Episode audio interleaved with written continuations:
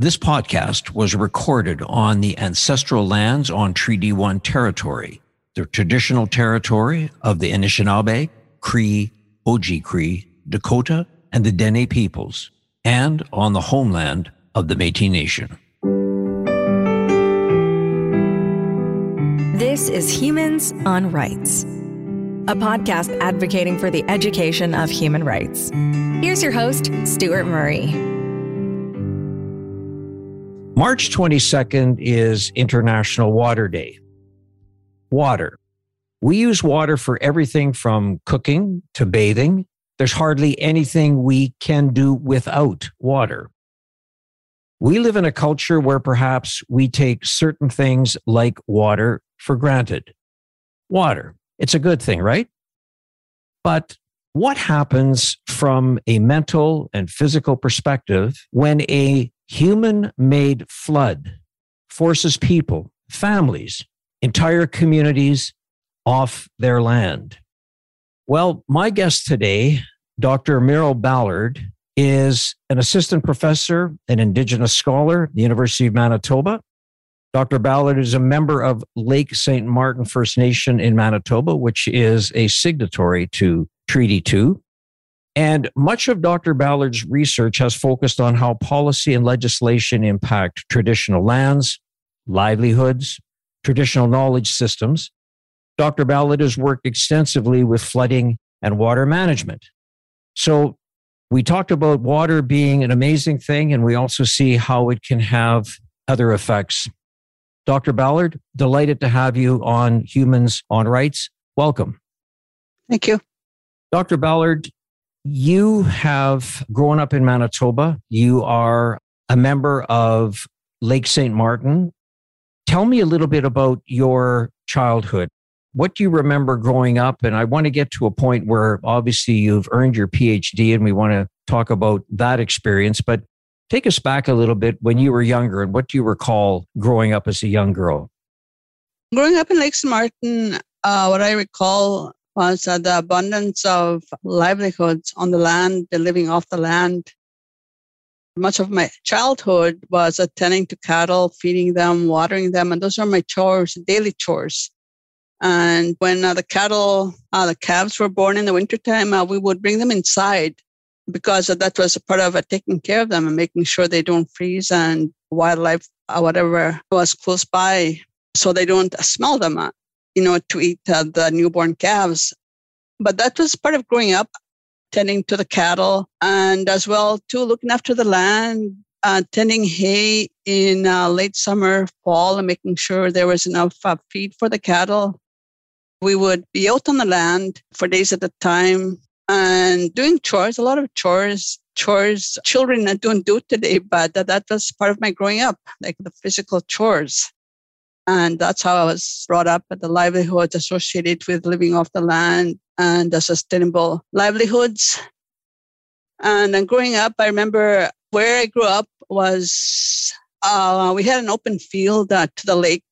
It was a farm field where the cattle grazed and there was hay growing there. And then uh, growing up, I started noticing that uh, most of the families too, they had a lot of cattle. There was a lot of cattle. We had barns that my grandfather built, big barns towards the lake. And there was machinery scattered uh, throughout the field and going into the lake. Uh, that was a part of making hay and part of uh, the cattle raising. So growing up, I started noticing that the cattle started disappearing. People started uh, selling off their cattle. And uh, this was gradually, it didn't just happen overnight as well too. My mom too, she had a lot of cattle. We had a lot of uh, farms, gardens. And then growing up, uh, this started disappearing. And I noticed that we started having water from my mom's house going to the lake, which was about a kilometer. It was not far. But we started uh, getting flooded. I remember uh, seeing the water and we got flooded, meaning that we weren't completely under water. Like the water would come probably about 100 feet close to the house. And Dr. Ballard, just to put in perspective, this is, you're talking about, is it Lake Manitoba? Lake St. Martin, Lake St. Martin. I'm talking about the lake itself because there's a community, Lake St. Martin First Nation, and then the lake itself, Lake St. Martin, uh, which is located in between Lake Manitoba and Lake Winnipeg and uh, connected by the Fairford River, Lake St. Martin, and then going into Dauphin River and going into Lake Winnipeg. Okay, so you're talking about actual Lake St. Martin. Okay, thank you. Yeah, the lake proper, I guess, is the proper way. Yeah, so uh, we would we would be flooded. The lake waters, and the waters would be overland flooding, and this was caused by uh, the construction of the Fairford Dam in uh, 1961. So this was a constant flooding. And for those that don't know the Fairford Dam itself, it's a small water control structure. It's small, probably about 50 feet wide. It's a man made water control structure where you have to physically lift the logs in order to release the water. So that's what was happening. And they would, uh, the province would be releasing the water without consultation. And uh, this destroyed a lot of uh, people's livelihoods because it wasn't something that occurred all at once, but it was very gradual. And the water would come, recede, and it'd be okay. Next summer again, it would come. And if you constantly flood the land, it's going to change over time. Like the vegetation started changing.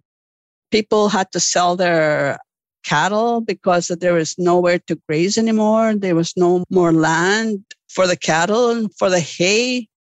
And throughout, I noticed that the vegetation changed and what was normal fields going up to the lake now was all bulrushes. It was all swamp and marsh like when I say swamp and marsh, it's not all, but very large. Um, most of the vegetation going up to the lake was now bulrushes, swampy, very damp.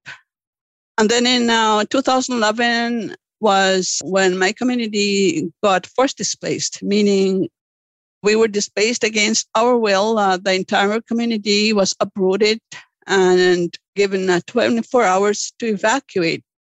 And I just happened to be there at the time uh, when doing research out there, checking out the molds in the homes. And now with Dr. Gerard, that we were out there doing research. We happened to be there.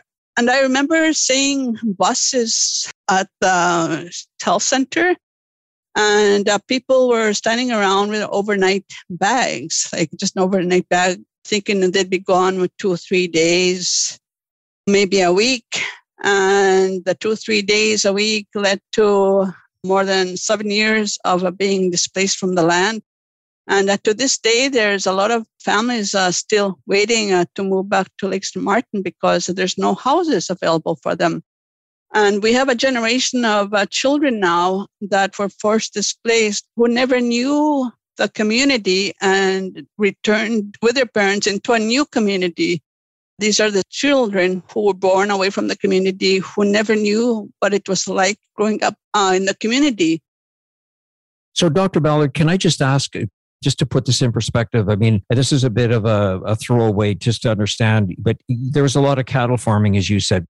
Was that for beef purposes, or were they beef cattle, or is that what they typically were used for?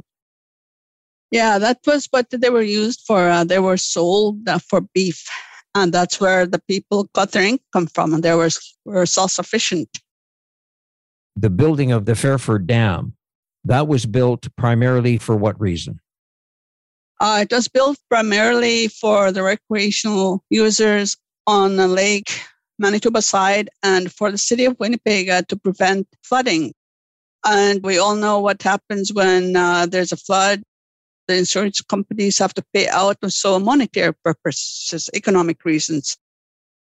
So then just to sort of move forward a bit, Dr. Ballard, you're living in the community and you know you have all these memories that as you see water started to encroach more and more towards the various communities the houses and when people were evacuated when families and communities were evacuated I think, and I don't want to put words in your mouth, Dr. Ballard, but I believe you said against their will. Could they have stayed, from your opinion? I mean, would there have been any danger had they stayed? If they stayed, uh, everything was cut off, hydro was cut off, the roads were used as dikes. The main road going into the community was used as as a dike. So basically, the little infrastructure that was there was destroyed you know, we know in Manitoba there's floods that happen from time to time. And, you know, we see people who are so passionate about their homes and they are, they put, you know, there's a lot of sandbagging and, you know, pumps that are put in to try to make sure that if the dikes get breached, that they can pump water out. But that water comes and then it goes. In your case, Dr. Ballard, was the water basically forcing people out of their homes, or was it the fact that hydro was cut off and it just made it impossible to frankly live with conditions? I just want to get a sense of, you know, what the evacuation might have looked like. The people were given 24 hours to evacuate. Uh, when uh, they're given 24 hours, decision makers are involved, uh, the funders are involved. Basically, what happened right away is the community decision makers leadership were given a temporary band office right away, like uh, to alleviate the forced displacement. Like it just happened because everything was, was I guess, a pre-planned. But this was uh, to make it easier for the government, I guess, uh, to take easement of the land. And now the province uh, is negotiating with uh, the three communities for easement of the land, meaning that it wants to regulate the water levels. So it needs land, continued land, in order to keep the waters at a certain level to prevent the flooding. So again, I just want to make sure that I get an appreciation because I want to come back to again something you said about that was you know people thought they might be gone for a weekend or a week or maybe a couple of weeks and it's you're talking 7 years when people left in these buses with just bags of you know the, the, the minimal amount of personal belongings they could, they could have and got on these yellow school buses was the water at that point was it at the houses? Was it looked like it was going to go over the houses? Was that the reason that they were trying to get people into the buses? A lot of the water was uh, near the houses some of the houses were already underwater but I think for the people to be well, uh, they had to evacuate. And I guess uh, they were predicting more water because uh, they gave them 24 hours notice to evacuate. You have to be out of here 24 hours. And so, Dr. Ballard, at that time, when that was happening, where were you in your academic career or what were you studying or what was happening to you personally when they were forcing people off of Lake St. Martin? This was uh, 2011, and I was wrapping up my PhD and doing uh, the last of the because I do a lot of uh, photography as well, videos. So I was uh, going around uh, taking pictures at that time.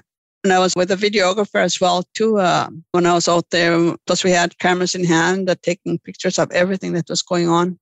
That was in 2011, May 8th, I believe. It's been a while. But I graduated it with my PhD in uh, 2012, so uh, that was a year later. But I had a lot of information, uh, the work I was doing. I never thought that that would be part of the overall uh, results that I would be analyzing.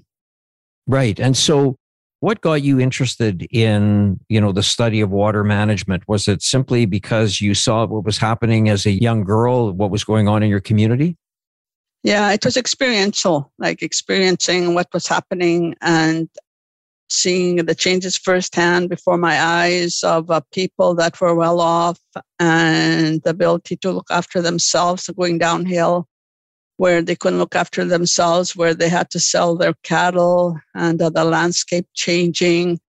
We used to have uh, big family gardens as well. We used to have uh, community gardens, and uh, throughout the years, nobody had gardens because there was simply no place to plant a garden anymore.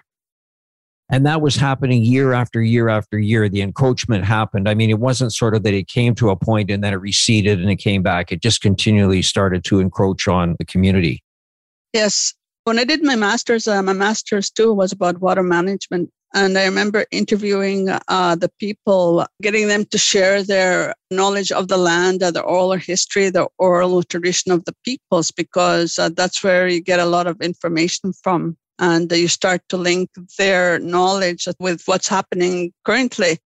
Some of the stories that were shared with me was about this farmer who had so many cattle that the person I'm describing says uh, you could look out in the field and you see big islands, look like black islands throughout the field. Those were the cattle. There's, he had so much cattle. And again, just because of the situation, those cattle presumably are no longer around and they were forced off because of the of the flood. No, and another thing too is Lake St. Martin, if you look at the map of Lake St. Martin, I don't know if you ever look at the map of Lake St. Martin, now there's a north basin and a south basin. And there's a part where we call the narrows. That's where the uh, south basin flows through the narrows to the north basin.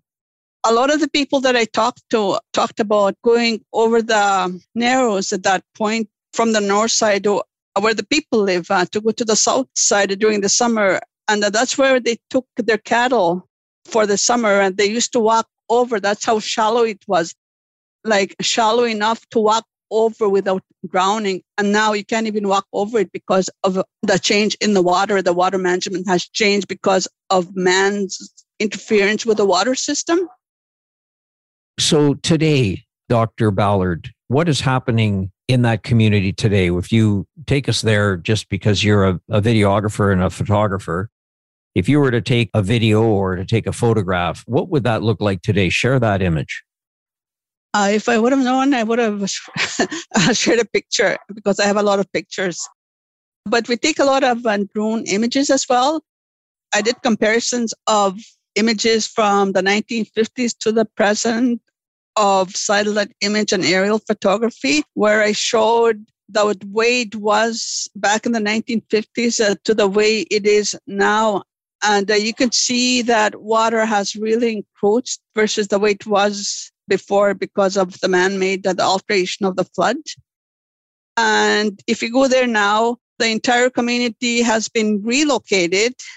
Uh, unilateral decision making has been uh, relocated probably I would say one or a couple of miles from the old community. And when they started construction of the new community, they had to drain the land, meaning that there's water.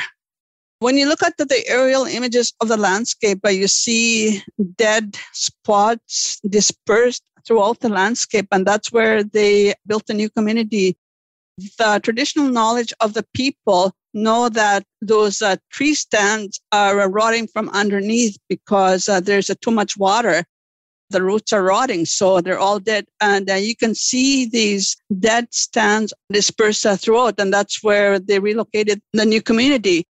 And what they did was the new community is not really allowed to expand because of the way it's built. Uh, they have a moat all around the north and south side of the communities, which is divided in half by a provincial highway 513, which goes into Dauphin River. So one half of the community is south, one half of the community is north. And there's a lot of environmental factors associated with that because uh, children crossing, there's always, uh, that's a busy highway and it's very dusty. And there's a lot of things associated with it. Yeah. And I think that, uh, you know, kind of brings us to what I was saying at the top of this program that, you know, water, of course, is such a necessity in so many, many ways. But I wanted to specifically have you on, Dr. Ballard, because of your research and your personal involvement. And I'd like to ask you personally, share your personal thoughts, not your academic research, but your personal thoughts of what that experience is like to have a community forced to evacuate and go through a period that they're resettling them in the in an urban setting not knowing when they're going to go back to their homeland or their homes. What is that experience like from your perspective? It's very hard to talk about it. When i used to talk about it at first i used to cry but i think i'm getting a little bit more uh, resilient a thick skin whatever you want to say but I've experienced firsthand, I've seen firsthand how people are destroyed. There's been so many deaths. Uh, people were healthy, and the next minute they were uh, for being buried. Seeing my mom spend two, three years in a hotel room by herself uh, because she wanted to be close to the community. And uh, seeing her little piece of stuff that she took from her home piled up in a corner, it's very hard I lost my auntie, my uncles. I lost relatives because of being displaced. It's very hard. And seeing uh, the toll it took on the people, there's a lot of anger in the people. Uh, people are angry of what happened. because they were taken from their homes where they were comfortable and they had big yards. They didn't have to worry about neighbors. And now the new community is like a town setting, like a little town where you have neighbors across the street and there's no privacy. And uh, there's a lot of uh, social problems because of uh, people that were displaced. There's a lot of things that, that happened, experiencing that firsthand, uh, seeing what's what happened and very hard. Yeah, that's tough. And and Dr. Ballard, again, thank you, you know, for sharing. And I and I apologize if I, you know, triggered anything. It wasn't my intention. I I really just want to get your perspective, both as a human who has gone through something this tragic that has caused you to become an expert and get your PhD, first your master's, and then, of course, your PhD to really understand and explain this. And the one thing I wondered maybe you could share a little bit is um, when we talked earlier, you reference me, and I hope uh, I'm going to say this properly. I went to a website to talk about Minno-Wiowen. Minno-Wiowen. Okay, thank you, Dr. Ballard. Tell us a little bit about that project and your involvement in that project and how you got involved in that project. I did this project in a collaboration uh, with the Interlakes Reserves uh, Tribal Council, where I was the facilitator of a workshop. I think there was more than 100 people, maybe 200 elders involved. And we uh, broke them up into different groups. And part of that involved me doing interviews with a few people, giving them five minutes. I said, Tell me what you want to tell me about the flood, how it's impacted you? And those are the interviews that are on my website. A lot of them were Anishinaabe in English, and some of them are just in English, and a few of them are just Anishinaabe And they talked about their emotions, what they saw, what they went through. And I think if you are a language speaker, it would really hit home. But they talked about what they experienced uh, with being forced displaced and what happened when the outlet channel was built and to this day, the outlet channel still has a lot of impact. And uh, they're proposing another outlet channel, by the way, to go into Lake Manitoba, into the South Basin, extreme south, Birch Bay. And again, uh, the people don't want this because once this happens, it will affect the ecosystem. It will have a lot of uh, environmental negative impacts. It's going to affect spawning grounds, the natural springs in the area, the various uh, channels uh, that are connected to the natural channels uh, that are connected within uh, the South Basin. And it's going to ultimately make the narrows, which I described, even larger. And going into the North Basin, where a lot of uh, the fish spawn, and it's going to go into Sturgeon Bay. And from there, it's going to damage the land and the waters. And one of the things, Dr. Ballard, that you talked about was you sat with some of the elders and, you know, recorded their feelings of what they went through, their experience of dealing with the flood. What was the outcome of that? Was there a guide? Did you produce something that helped on, you know, to do with traditional healing? And if that's what you did, can you speak to that, please? I recently got awarded a grant, a five year grant from Canadian Institutes for Health Research that's over $2 million. So I'll be starting that with Lake St. Martin because I felt as a researcher, I go there and ask them what they want. And I didn't want to leave them. I felt very strongly to help them. So uh, what they want is the youth want the elders to mentor them about uh, relearning about the land and uh, the experiential part the cultural or traditional learning about the land because that's how they feel they will heal. And is there a chance, Dr. Ballard, that there's going to be a history repeats here where the water is going to encroach on the new community as it's been established, that there's a potential danger that that might be something they have to relive? Or is there a sense that the elders can teach the youth about traditional values of the land because it's going to to be there for the foreseeable future the elders will be mentoring the land the youth and hopefully the youth will rise up and take stands uh, from being further flooded but the way the new community is built right now and they have a direct link channel that goes from the new community directly into the lake. So that should hopefully, you know, mitigate any further damage. I guess it remains to be seen. Right. And Dr. Ballard, this isn't necessarily part of your research, but because you study water and water management, we have in, I'd say, the province of Manitoba in this year 2022 experienced a tremendous amount of snow. And the big issue is where to put the snow. So, one of the things, Dr. Ballard, is that there's always a sense because there's a lot of agriculture and your community was part of it in, when you were raising cattle, that a lot of agriculture suffers when there's droughts, when it's dry in the lead up to the spring to seeding. And I think we had a pretty tough year in 2021. So now in 2022, we have all of this snow that seems to be sitting around.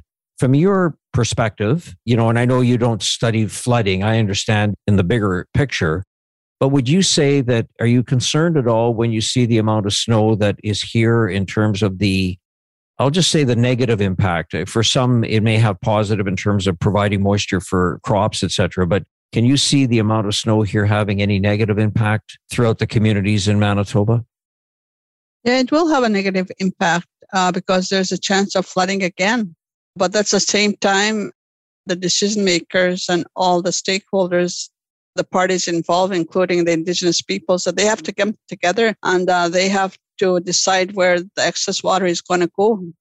It shouldn't be going to the indigenous communities because we have the United Nations Declaration on the Rights of Indigenous Peoples saying that you cannot force displace indigenous people anymore. You can't do that. Right. So fingers crossed. I mean, uh, and hopefully that there's a strategic plan that helps to mitigate that issue for sure, Dr. Ballard. What impact does, when you look at water management from some of the issues that you've looked at from your studies, both for your master's and your PhD, talk a little bit about the issue of boil water orders that happen on so many of our First Nations reserves? Yeah, the boiled water uh, is a constant issue. And again, that stems from a colonization because the people's abilities that took after themselves were taken away and taking away that ability that the Minuk Madisuin. Well, when you take that away, uh, you take away uh, the person's ability to tend for him, herself, and uh, you take away that inherent will to live. When the government decides, I'm going to look after people, I'm going to give them something to eat, giving them something to eat is a welfare check once a month. And ultimately, doing that destroys the people's ability to look after themselves, where they lived off the land once, so they could look after themselves because they knew uh, proper hunting, harvesting, gathering, fishing, everything, and they could look after themselves. When they were out on the land, they didn't need water bottles uh, to be out on, on the land because they knew where to get water from. They never took water with them when they were on the land. Wherever they uh, set camp, they knew exactly how to get the water, and uh, that was uh, that's how uh, they uh, they traveled. They just had to dig a hole in the ground because of their knowledge systems that they had. They knew exactly where the source of water was. So, Dr. Ballard, when you were growing up in Lake St. Martin First Nation, did you have a boil water order? Do you recall that as a young girl growing up in that? We never had any boiled water advisories. We didn't have running water.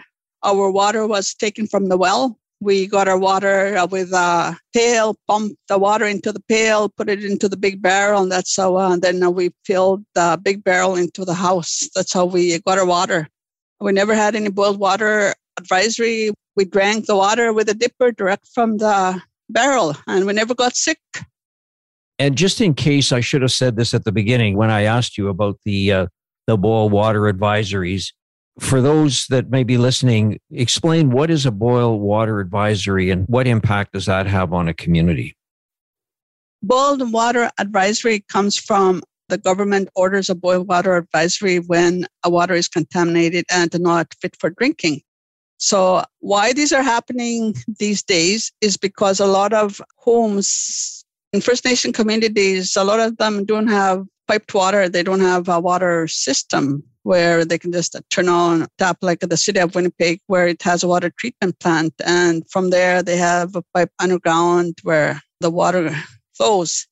So a lot of these communities have a cistern, and these uh, cisterns are filled up once a week, depending on a lot of the communities, by a water truck. And uh, that's how they get their water. Some of them still rely on uh, pumps as well to get the water. But uh, basically, what happens is the water gets uh, gets contaminated because a lot of these uh, cisterns too they're not maintained properly because of lack of infrastructure. They don't have the human capacity. Uh, a lot of these communities are chronically underfunded, and the list goes on and on. It's a vicious cycle and they don't have a proper water treatment plants. Uh, they don't have capacity. They don't have uh, trained people to look after them, and uh, the water gets contaminated. And a lot of uh, the homes too, they're crowded. There's a shortage of houses, and just uh, chronic underfunding. And it's all about the social determinants of our well-being and so, Dr. Ballard, I was really, uh, when I read a bit about what you were doing and what you had done, I was most interested in having you on because I started off by talking about the importance of water and how much we appreciate it and maybe take it for granted. And I think your perspective has been very, very valuable. And, you know, the emotional and physical, and you talk about some of those, some of those issues. If I could ask you just, you know, as we sort of come to a conclusion here, Dr. Ballard, what's your hope for what you're going to try to do with your study that you're going to be working on? What's the hope of what you would like that study to do for the future generations? This is community led. It was the community that identified what they needed, and that's what I'm going on. It's not what I think, it's what they want to heal and the youth really want to learn about the language. They want to learn about the ways of the land, uh, the traditional ways. That's what they want to learn. They want to go back to the land because when you get taken away from the land, you start to suffer everything. When you're outside, uh, you get to breathe in the natural medicines that are coming from the trees, the natural medicines that are coming from the soil, the ground, the leaves, everything. So that's part of the healing process. They want to experience that and you're going to be in essence facilitating that with your study and all of yeah that sounds pretty interesting and obviously very necessary. And i wish you all the very best in that dr ballard. I thank you for your personal reflection your professional reflection today.